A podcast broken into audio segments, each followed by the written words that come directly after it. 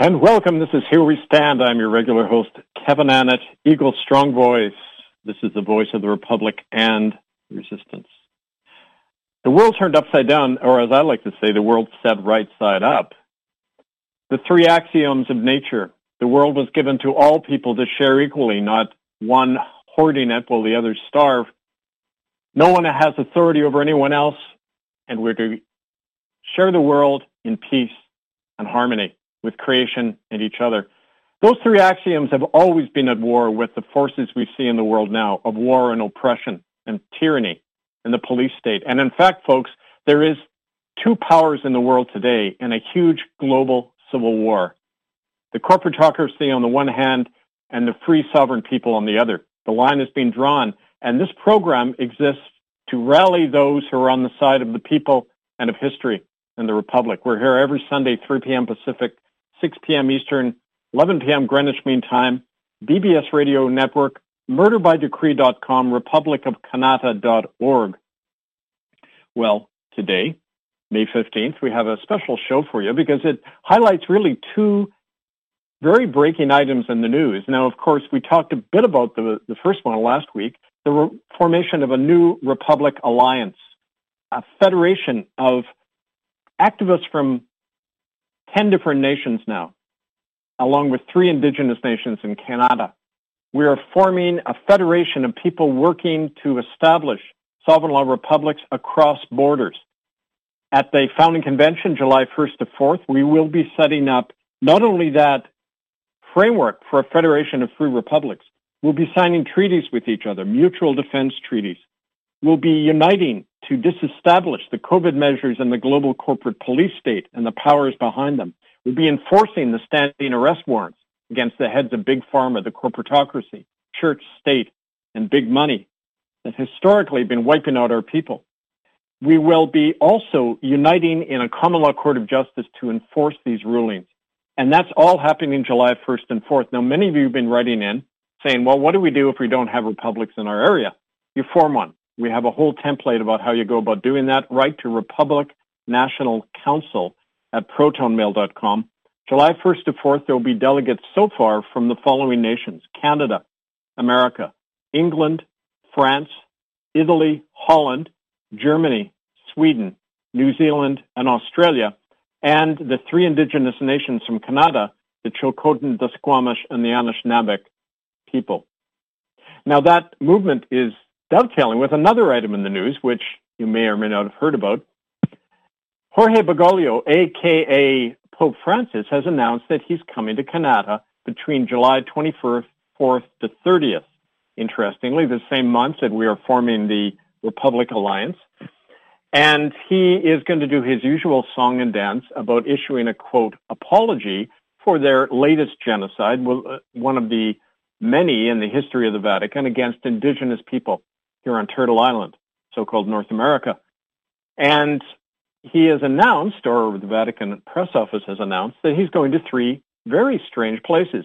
Edmonton, Alberta, Quebec City, and Iqaluit, which is the capital of Nunavut, the, uh, the Inuit people on Baffin Island. Now, of course, there are no death camps, aka residential schools, anywhere near those places, but he's going there. Now, it's interesting. I need you all to take out a map for a moment uh, go on Google Maps and find a map of Western Canada. Go to the city of Edmonton, where he's supposed to be coming first. Coming to Edmonton, Alberta, in early in that week of July 24th. Draw a line west, and what do you get from Edmonton? You get Highway 16. It's called the, um, um, well, Highway 16, known as the Highway of Tears, and it goes directly through the areas where not only Native people have been disappearing en masse for years, but China has a source of its economic power and its takeover of British Columbia right along that strip um, of Highway 16, where all the liquid natural gas sites are located, where all of the horrible crimes have been going on. You can draw a line directly west along Highway 16 from Edmonton, and it goes not only through that area, but it ends up in Prince Rupert which is the superport now owned de facto by China. It has extraterritorial power to operate under Chinese law in that area, thanks to Justin Trudeau, another convicted war criminal. And Trudeau is working actively to set up a Chinese fiefdom in that part of British Columbia. Well, it doesn't take a big stretch to know that that's one of the reasons Pope Francis Jorge Bergoglio is going there, since so much of the Vatican money these days is heading to Beijing. They are leaping uh, from the Western camp into the Eastern. And we have more confirmation of that because yesterday we received a notice from one of our sources that the Knights of Columbus in British Columbia, this is the basically paramilitary group within the Roman Catholic Church, they were the ones who used to try to shut down our occupations of Catholic churches um, when we were highlighting and confronting the genocide in residential schools. The Knights of Columbus in BC have all been notified to stand by during July to monitor any protests against Catholic churches and to provide extra security protection for an unstated member of the Vatican hierarchy. Well, in other words, that's more confirmation that yes, Bergoglio is heading along that route. He will be meeting the Chinese in Prince Rupert.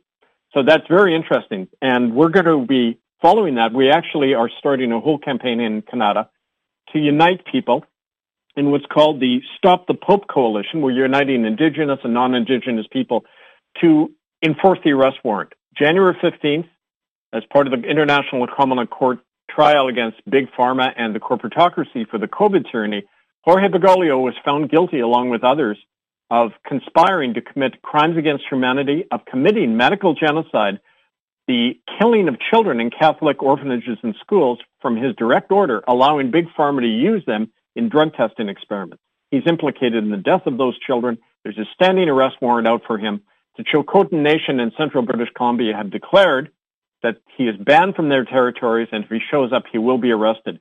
Now, there will be Republic of Canada sheriffs and others from the Republic of Alliance coalition showing up in Canada during that time to aid in the arrest of Jorge Bergoglio. Now, this week, if you look at republicofcanada.org under breaking news, we will have posted the arrest warrant against Bergoglio. Now, under common law, anyone can use that warrant to detain him. We plan to have hundreds of people there armed with arrest warrants greater than his security to shut down that man and arrest him for crimes against humanity and incarcerate him, as is our responsibility under international law. We're telling the police in that area to back off or they'll be aiding and abetting a convicted war criminal.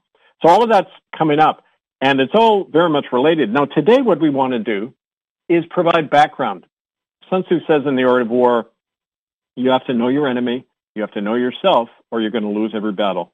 So we have to know our enemy. At the midpoint break, I'm going to play a fairly humorous uh, and ironic lecture I was to give at Oxford University. I was invited there in 2016 to debate a cleric of the Catholic Church on the uh, hilarious topic, is there any good in the Roman Catholic Church?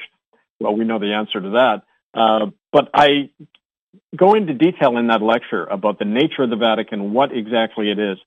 And after that, that midpoint break where we listen to that, we'll be going into more detail of the background of the nature of the Vatican, how it's really behind not only crimes against humanity, but the whole present global corporatocracy. Uh, the papacy is the main organizer and financier of the corporatocracy. Its links with China and big pharma. And so we're going to be going into detail of that to arm all of you for the actions in July. We're going to, we have 10 weeks before that event where Bergoglio is intending on showing up. And frankly, we think that uh, before then, when all the heat uh, is coming down on him and he sees what kind of opposition is mounting on those territories, he'll probably, like he's done in the past, chicken out. Uh, the Catholic bishops themselves in Canada have been telling him not to come because they're worried about his arrest. Uh, they know that this is a reality on the ground that people will be out to enforce that lawful warrant and arrest him. Um, and so, by the way, the sentence against him is lifelong imprisonment without the possibility of parole and forfeit, forfeiting of all his assets and authority. So, you know what that does to the Church of Rome at that point, just like what it did to so-called Queen Elizabeth. There is no more lawful authority in those institutions. So this has revolutionary implications, folks. Um, and you can follow all of this. Now, in the next few minutes, before we get into that lecture I gave at, or was to give at Oxford University, um, I want to also highlight the fact that this, uh, the, these two powers in the world I'm talking about, it's really, we see it every day. We see the struggle between common law, which allows us to govern ourselves. It says people have the right to govern themselves inherently. And then Roman law, which says, no, you only have the rights given to you by a authority figure, whether that's a king, a pope, a parliament, whoever. Uh, and and that reality is that people have to choose sides now. There's no middle ground anymore. That's what's going on more and more.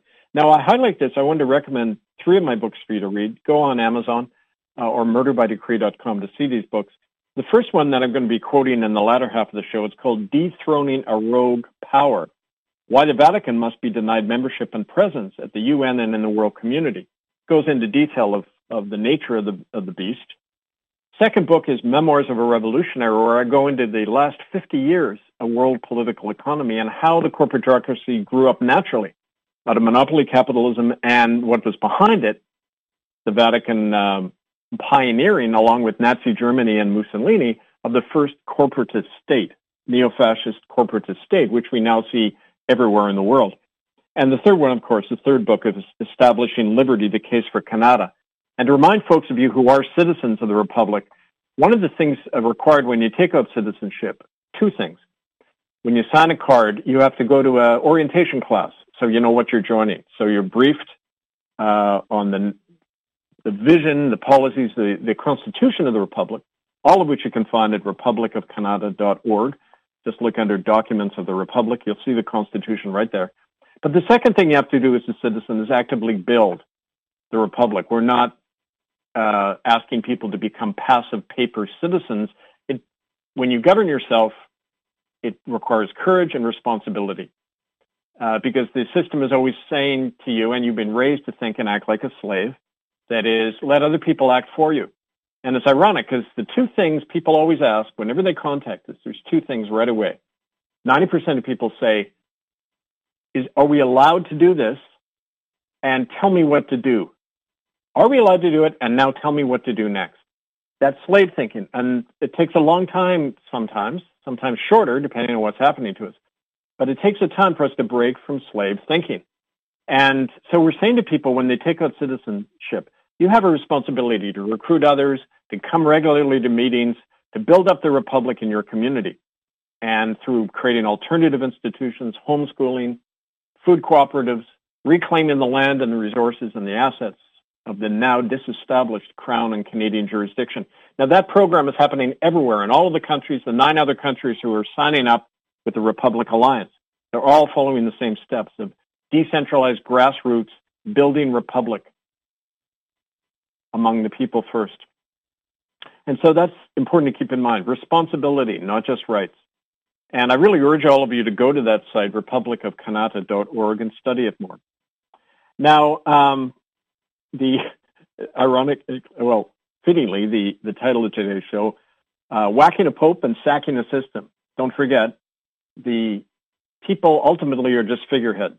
We are disestablishing the system that creates these figureheads. And that's always the important thing to keep in mind. And it's not something we do by ourselves. We don't individually sign a piece of paper to get out of the system because no, the system will never let you out. You establish a republic assembly of 12 or more people, a chartered assembly which can then pass laws. Under international law and every legal system, once you do that, you're a governing entity. And I have proof of that. Every time I show my citizenship of card to a cop, they never intervene. They back off because they know I'm in another jurisdiction. And it's all about jurisdiction, folks. If you don't have a different jurisdiction to operate under, you're under de facto under their authority and you have nothing to do in that situation. You're, you individually are up against the state. Well, that's suicide. You join another jurisdiction first, you take up citizenship in these republics, and then 12 or more of you can start passing and enforcing your own laws. That's the basis of everything we're doing to build up the republic. All right. So now we're going to listen to that famous lecture that's now all over the world. In fact, more people have listened to it than would have heard it at Oxford University. And after that, we'll come back with more. Good evening. I'm Kevin Annett, and Tonight I'm going to give you a lecture that I was to present to the Oxford Union, which is the oldest debating society in the world. In April 2016, I was invited to come there in Oxford University in England and debate a cleric of the Catholic Church over the issue. Uh, funnily enough, the topic was, is there any good in the Roman Catholic Church? Well, as so often happens on these occasions, the invitation to me was unexplainably withdrawn about two weeks before the event, and the debate between me and him never happened. So I thought it would be good to post online for the world to see exactly what I was going to say that night. Good evening. Let me begin by saying what a pleasant surprise it is to be able to join you all here tonight. The last time I tried to give a public talk in England, at a London rally to protest child trafficking by church and state, your privately run UK border agency saw fit to arrest, fingerprint, jail me, and then finally deport me from your country without giving a reason at all. So be that as it may, and it usually is, I especially want to thank you for having me here tonight, having the courage to have me here tonight. Tonight's topic for debate is framed rather tellingly. Is there any good in the Roman Catholic Church? And assumingly by that is meant its holding company, the Vatican Incorporated. Well, the very wording of the subject is interesting because it implies that no, there isn't any good at all. Let's search for some. Of course, trying to locate integrity in a corporation is like looking for love in a brothel. So perhaps the question of tonight's debate's already been answered. My job's done, we can all go home. In any event, the title of the main event tonight is a bit confusing, beginning with the term good, which is after all a completely relative and morally ambiguous term. The Spanish conquistadors and their slaughter blessing Catholic priests thought that they were doing good when they wiped out millions of non-Catholic people for their own good. The Vatican's Inquisition that barbecued and tortured to death Christians who disagreed with Rome was officially entitled an auto de fe, which means act of faith. Even the present so-called liberal Pope Francis, Jorge Bergoglio, speaks of the goodness and zeal of the Franciscan missionaries who worked to death thousands of Aboriginal men, women, and children on Catholic slave plantations in California. Well, some things never change. Bergoglio also recently pardoned some 10,000 of his own child-raping priests, no doubt in the same spirit of doing good, at least good for his own institution. Human beings, especially when goaded on and justified by religion, always adorn their crimes in a halo of goodness. I've had personal experience of what I speak about. For over 20 years in Canada, I've lived and worked and documented the alongside these folks who have lived through the story, the reality of genocide in Canada, perpetrated mostly by Catholic-run Indian residential schools, where over 60,000 children died.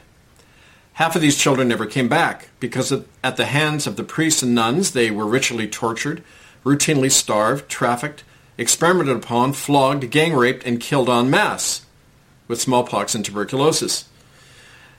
Not one Catholic priest has ever gone to trial for any of these crimes, nor will they. These killers are above the law as it stands now. And having had the misfortune of speaking with enough of these scum, I know that these complicit clergy are still convinced that they were only trying to do good to the little brown savages by killing their bodies to save their souls, to quote their buddy Thomas Aquinas, one of the founding theologians of the Catholic Church. So perhaps what we need to do is redefine the term good in a better way using this simple definition. To do good means to do no harm to others and to let them be themselves. Of course, under that definition, you immediately disqualify the, and condemn the Roman Catholic Church, which has killed more people than any institution in human history. The Church of Rome's body count is well over 50 million corpses, ever since it was made a legal corporation by the Emperor Constantine in the year 317. All right, all right, that may all be true, sputter the defenders of Rome. So nobody's perfect. But look at all the charitable works the church does all the time. Isn't that good? Well, in that sense, perhaps tonight's topic for debate should have been entitled instead, Was there any good in Pablo Escobar, the head of the criminal syndicate, syndicate known as the Medellin Drug Cartel? Because Pablo engaged in lots of charitable good works for the poor folks of Colombia. Just like the Roman Catholic Church, of which he was a dues-paying member, Pablo used his ill-gotten loot to build shelters for the homeless, playgrounds for some slum kids, and soup kitchens for the hungry. Of course, that charitable money was covered in blood and paid for by the early deaths from drug addiction of the very same people he was helping, but still, he was doing some good, wasn't he? Now, my analogy between Pablo Escobar and the Vatican is more than fitting, since not only are they members of the same club, but also the Vatican Bank is heavily invested in the international drug cartels as well as the arms and human trafficking industries that go along with it. GMO companies, Big Pharma, the biggest small arms company in the world, Beretta Limited, even dozens of online internet porn companies, all of these 100% Vatican investments pay for the goodies doled out to those deserving poor people who kiss the claw that feeds them. But let's take on directly the suggestion that the Roman Catholic Church, as the world's richest and least accountable corporation, plays a major role in providing charitable sustenance to the world's needy. Let's ask what percentage of the church's annual revenue actually goes towards charitable works? Well, it's an important question not only for the debate tonight, but because the only legal basis for the church to be exempt from paying taxes under the law of nations is that they must devote all, not some, but all, of their collected revenue for either the advancement of religion or charitable works. Well, right there, you cannot go to the Roman Catholic Church unless someone wants to explain what money laundering for the mafia, buying cruise missiles for third world dictators, or issuing routine bribes to politicians and governments all over the world have to do with either religion or charity. What percentage of the Catholic Church's revenue goes towards charity? Actually, less than 1% at least in America. For tellingly, that's the only country in the world where the church consistently publishes any of its financial records. After all, the Vatican is a closed, self-governing, totally unaccountable body, like any secret criminal society. But that inconvenient lingering notion of a separation of church and state found in the American Constitution requires that even the Catholic Church has to create an appearance of transparency. And so according to the U.S. government, in the year 2013, the Roman Catholic Church in America had a net revenue of $13.4 billion. And that's just in one country, where only about 15% of the world's Catholics live. By projection, the annual income of the Vatican must be in the hundreds of billions of dollars, not just from all those collection plates from those saps, from its, but also from its massive global investment portfolio and its secret financial concordat agreements with over 100 governments that channel a regular percentage of your tax money into the Vatican Bank and all of its criminal behavior. But coming back to America, the one country where a light is shone on the murky underworld of Vatican finances, according to the same self-audit of the Catholic Church, of the 13.4 billion raked in during 2013, only 1.1% of it went to charity. But since half of that amount came from government grants to Catholic aid societies, in reality, a whopping 0.6% of the income went from the bank accounts into charities. But since those charities are mostly owned and operated by the church itself, it just means that one hand of the octopus is feeding the other. Quite brilliant, don't you think? One half of 1%, friends. The truth is that the Roman Catholic Church is not a force for charitable works. Just look at the books. It's in fact a huge criminal racket a money-sucking corporation that kept afloat by every taxpayer in the world. Okay, so let's turn to the other basis for the church not paying a dime of taxes, the advancement of religion. What percentage of its time and money goes towards advancing its particular, and I might say extremely violent, religious creed? Less than 10%. That's the time each week a priest spends conducting prayers, masses, or catechism classes, according to the church itself according to a statement from the Gover- Vatican's Governing College of Cardinals, who in 2014 issued an internal report concerning the training and ordination of its priests. The main job of the clergy, according to the cardinals, is the material and social upkeep of the church, guarding the building, the safeguard of its traditions and operations, and the expansion of its income and membership. Like in any big corporation. Somebody somewhere tell me where God, let alone Jesus Christ, enters into that whole mess. Okay, strike two. In case you didn't know, that's a baseball term. I don't play cricket. The third and final strike against the Roman Catholic Church, and you got to watch out that for that term because the word Catholic means universal, which it is not. The final strike against the Catholic Church lies in its real and not imagined nature.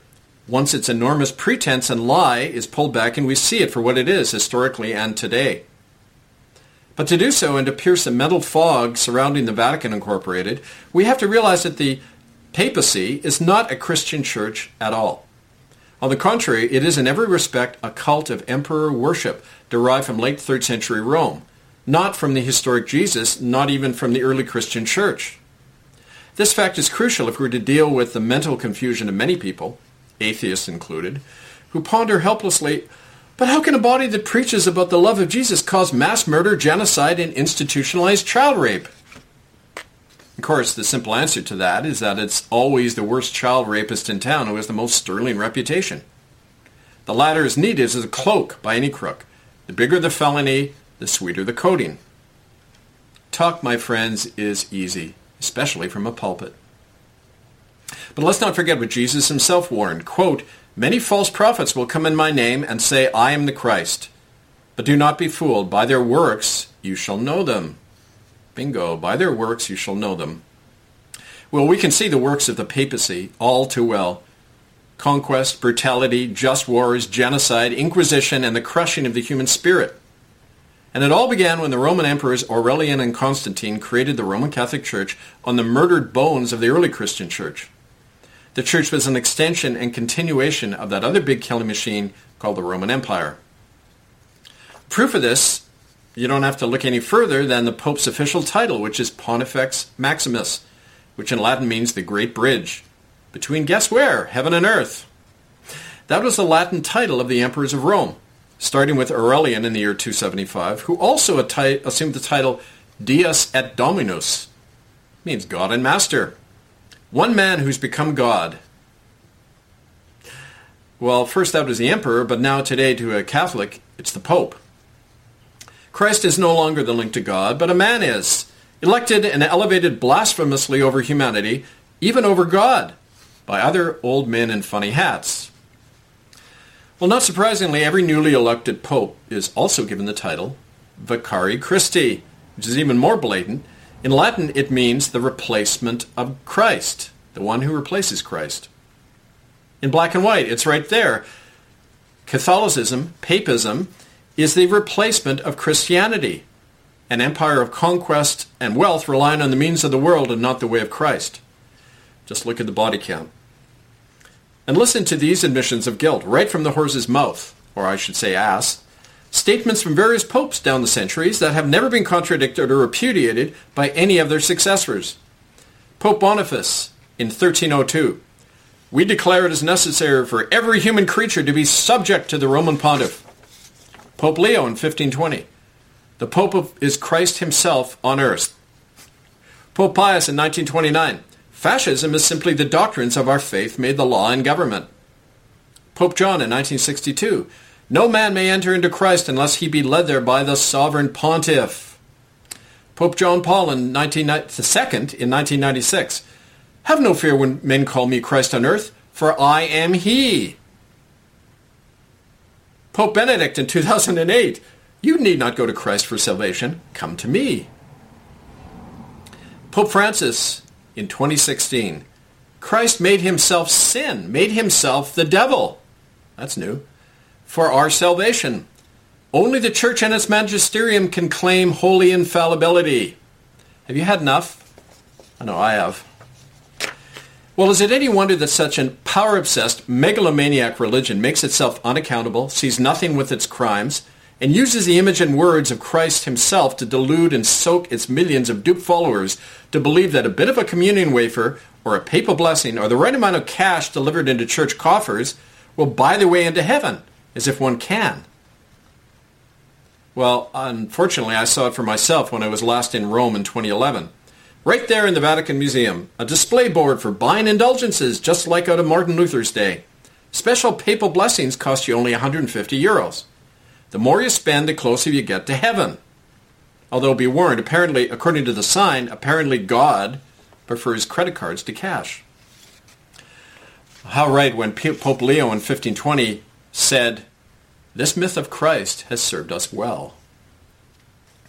Well, the most dangerous group in the world is a super wealthy cult that sees itself as God, superior to everyone, and therefore justified in doing whatever is needed to protect itself and rule the world. A cult, in other words, like the Church of Rome. What other, what other being than a cult can operate according to a criminal policy like Crimen Sollicitationis, which has been binding on all Catholics since the year 1929? That policy states that whenever a child is raped or otherwise harmed by a priest, the police are not to be told, the victim is to be silenced, and if anyone speaks of this, they are excommunicated, thrown into hell for snitching on a rapist. Clearly, the God of Rome, like the mafia, cannot tolerate a snitch. Better instead to operate under a global criminal conspiracy to aid and abet child rapists and killers than to cost the church a lawsuit or save a child's life. Heaven forbid. And yet, despite all of this criminal arrangement, the world keeps wondering why there's so much child rape within the Church of Rome. Are we all that blind? Do we really think a lion isn't going to eat a gazelle? Well, John Acton, a British politician, said, absolute power corrupts absolutely. He was referring to the Church of Rome when he made that statement, something conveniently left out of the history books. The Church of Rome is absolutely corrupt, but it also corrupts whoever is near to it, like all who attend it, who, who fund it, who associate with it, or rent its halls, or smile on its policies, or look the other way at all its public relations gestures. All who do so partake in that corruption. And under the law of God and mankind, those human accessories are equally guilty of all its crimes. The only good that can be said to come out of this most violent, corrupt, and anti-Christ body in history is how its evil awakens people to the need for a return to the simple words, witness, and spirit of Jesus himself, a spirit that has always been the chief adversary of the Church of Rome. Jesus founded a community of called out people a remnant not of this world, a congregation, not a church. Nowhere did Jesus speak of popes, of bishops, of rituals and ceremonies by which someone would mediate him and God to others. He said that the kingdom of heaven lay inside each of us, not outside in a communion wafer or a religious ritual. That inner kingdom of Christ alone is the guide of all true Christians, who must come out from and be separate from all these vile, false and violent churches that deny God in practice and kill children in practice. And that's the task of any deluded soul still caught in the fatal grip of Rome and its blasphemous illusions and depravities. As America's founding fathers said, we hold this truth to be self-evident. And one of those men, the second U.S. President, John Adams, said, quote, a free government and the Roman Catholic religion can never exist together in any nation or country. Liberty and popery are opposed, unquote. The nature of an ancient corporate evil like the Church of Rome does not change over time. It simply alters its appearance because it comes out of the dark ruler of this world, the one whom Jesus said, he is a lie from the beginning, for he is the father of lies. Satan. It's a good thing to free ourselves from a lie as huge as Roman Catholicism and as criminal. As freeborn men and women, we are made for the truth, and when we recognize it, our hearts and our minds breathe freely, and we return to our natural sense of liberty and independence. From that place of freedom, we are empowered to take action to stop criminals in every high place, whether they be popes or presidents or prime ministers. For we, the people, are the source of all sovereignty, of government, of law, and of religion. We can and must stop and arrest and confine child-raping priests when the police and courts refuse to do so. We can and must shut down the churches that traffic children and have hidden their crimes over centuries, like the Catholic Church, the Anglican Church of England, the United Church of Canada, all of these criminal bodies. For the life of one child is more sacred than all the fanfare and rituals of any church anywhere. Well, Jesus had his own prescription for child killers. He said, Whoever would harm one of these innocent ones should have a millstone placed around his neck and be thrown into the sea.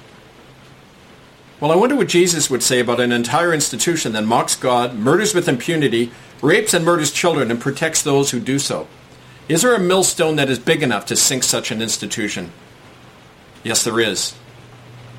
It is we, the people. I thank you.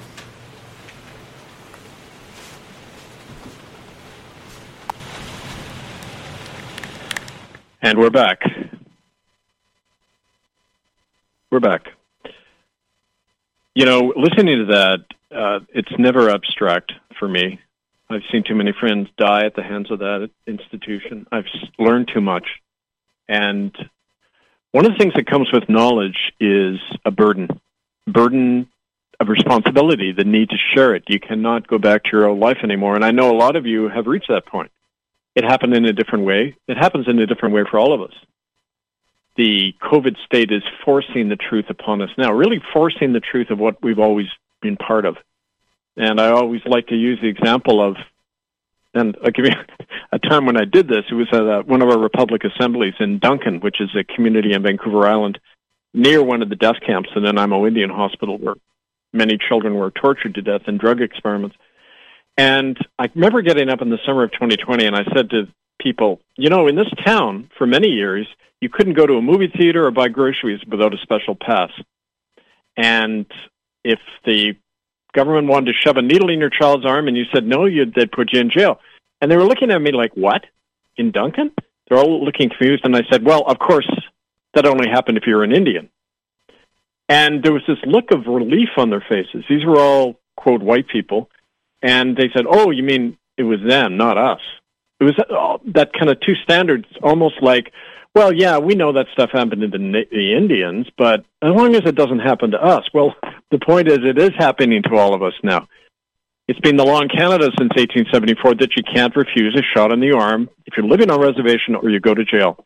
And I had in Port Alberni when I was a minister, the number of Native women who'd come to me all the time and say, they've taken our kids again, working in the downtown east side in Vancouver. They'd always be telling me this. The government came and grabbed our kids again. We don't know where they are because Native people are not citizens under the law in Canada. Under the Indian Act, they're a ward of the state. They're like a non-citizen. That's an old Catholic idea going back centuries. If you weren't a Catholic, you weren't a human being. And my Huguenot ancestors in France, the name Annett, it's French originally, we had to get out of there because we were Huguenot French Protestants and we didn't have the right to leave either. We had to flee to England and eventually to Canada to survive, literally, under the same genocidal system. So it's blowing back on us now, folks. And now we have to learn from our brothers and sisters who've been through this. But, of course, a lot of Native people, especially in Canada, they don't trust us. Why the hell should they? They trusted me when they saw how my life was destroyed by, by my own culture. I remember uh, my friend Collier Clark, a civil rights veteran in New York, she once said to me that she had talked to Malcolm X, and Malcolm X said, The only white man I'd ever trust is John Brown, because he took up arms against his own people for, for those of another race for slaves, and he paid the ultimate price, fighting his own people. Collier said, "You're like that, Kevin, in your culture, and there has to be more people like you. Otherwise, things aren't going to change." Now, I had the advantage of losing everything, so I had no choice.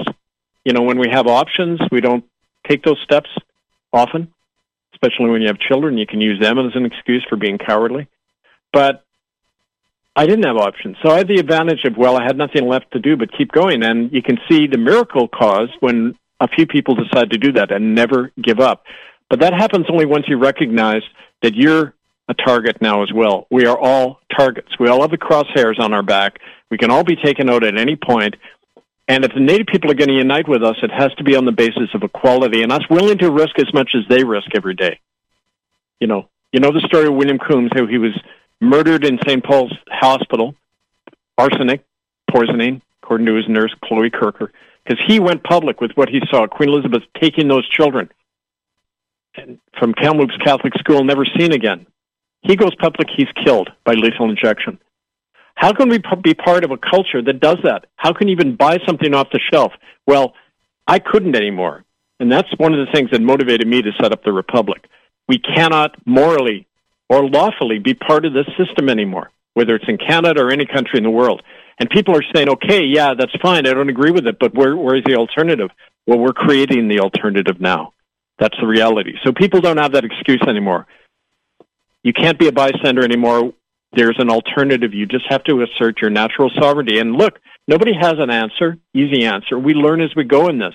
But we've accumulated enough experience so that you don't have to go through a lot of this, these things. You can leapfrog through a lot of this stuff and take out citizenship now and take action. One of the first things to do if you're in Canada is join us July 24th to 30th in the Stop the Pope campaign. Arrest Bergoglio. He belongs in jail, as does Justin Trudeau, who was also convicted in that January 15th case.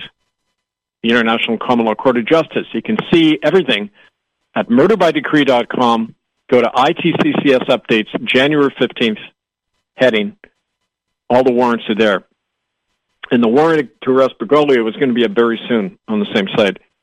Now, we do this together, and this is the point of this program. And here's the thing in the assemblies and the cell groups I work with now in Canada and all over the world, people are not sharing an urgency.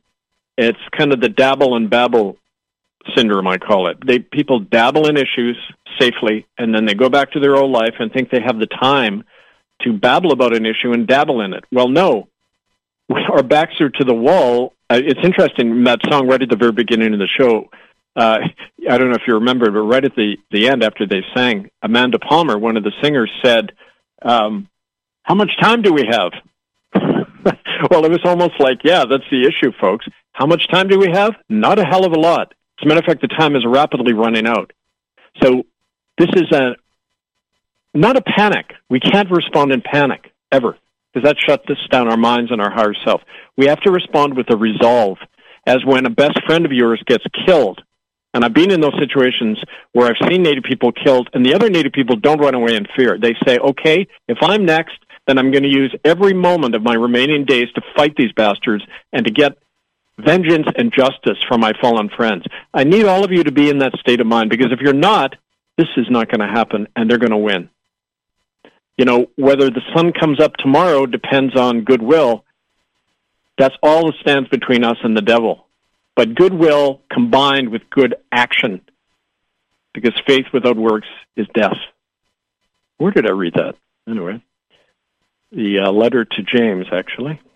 Um, in the New Testament. Well, we have about 10 minutes left, and I want to touch on a few other things. I won't go over stuff that I said in that uh, Oxford lecture, but I do want to urge you to get this book, Dethroning a Rogue Power, because it has a lot of the sources for this stuff. Um, for example, something that's very relevant to the kind of situation we're dealing with in the world today is when you look at the origin of the Vatican, it's actually been overthrown three times in history in 1529, the Ger- German emperor, the so-called Holy Roman Emperor, sacked Rome and deposed the Pope. In 1796, Napoleon Bonaparte did as well. And uh, in 1870, this was the good one. Uh, Giuseppe Garibaldi. I don't know if you've heard of Garibaldi. He was like the George Washington of Italy. He rallied the Italians to overthrow not only the Bourbon monarchy but the Pope. He went in and deposed the Papal States. This was the whole area around Rome and um, he abolished the papacy. Now, there was no Vatican between the year 1870 and 1929. But guess who restored it? The fascist dictator Mussolini. Remember that Pope uh, who said that fascism is the Catholic social doctrine made law in government? That's exactly right. Fascism was really based on Catholic social doctrine that said you have one authority. What corporatocracy evolved from or fascism is when you get a lot of big money and they fuse with a super state. And so there's one overarching authority and they abolish all democracy. They abolish all separate existence. So imagine it like a huge pyramid. Everyone's vertically oriented to one authority. That's been the model of the Vatican power system ever since the beginning as a continuation of the Roman Empire. So fascism was created by the Vatican and carried on today in the corporatocracy. That's why the Vatican is at the heart of all of these machinations in the world today, and financially, about three quarters of the money goes through the Vatican Bank and the Bank of International Settlements in Geneva, and all of that money now is going east to Beijing. It's on a on a side note, well, not really a side note, but not directly pertinent today. To today, the war in the Ukraine between Russia and America is a last gasp. It's an act of desperation by America and its NATO allies to take out Russia because America and that system is going down. 50 years ago, America controlled one half of the world's gross domestic product. Now they control 12%. It's going down the toilet, and they know that, and as all empires do, in an act of desperation, they strike out at the less powerful of their adversaries.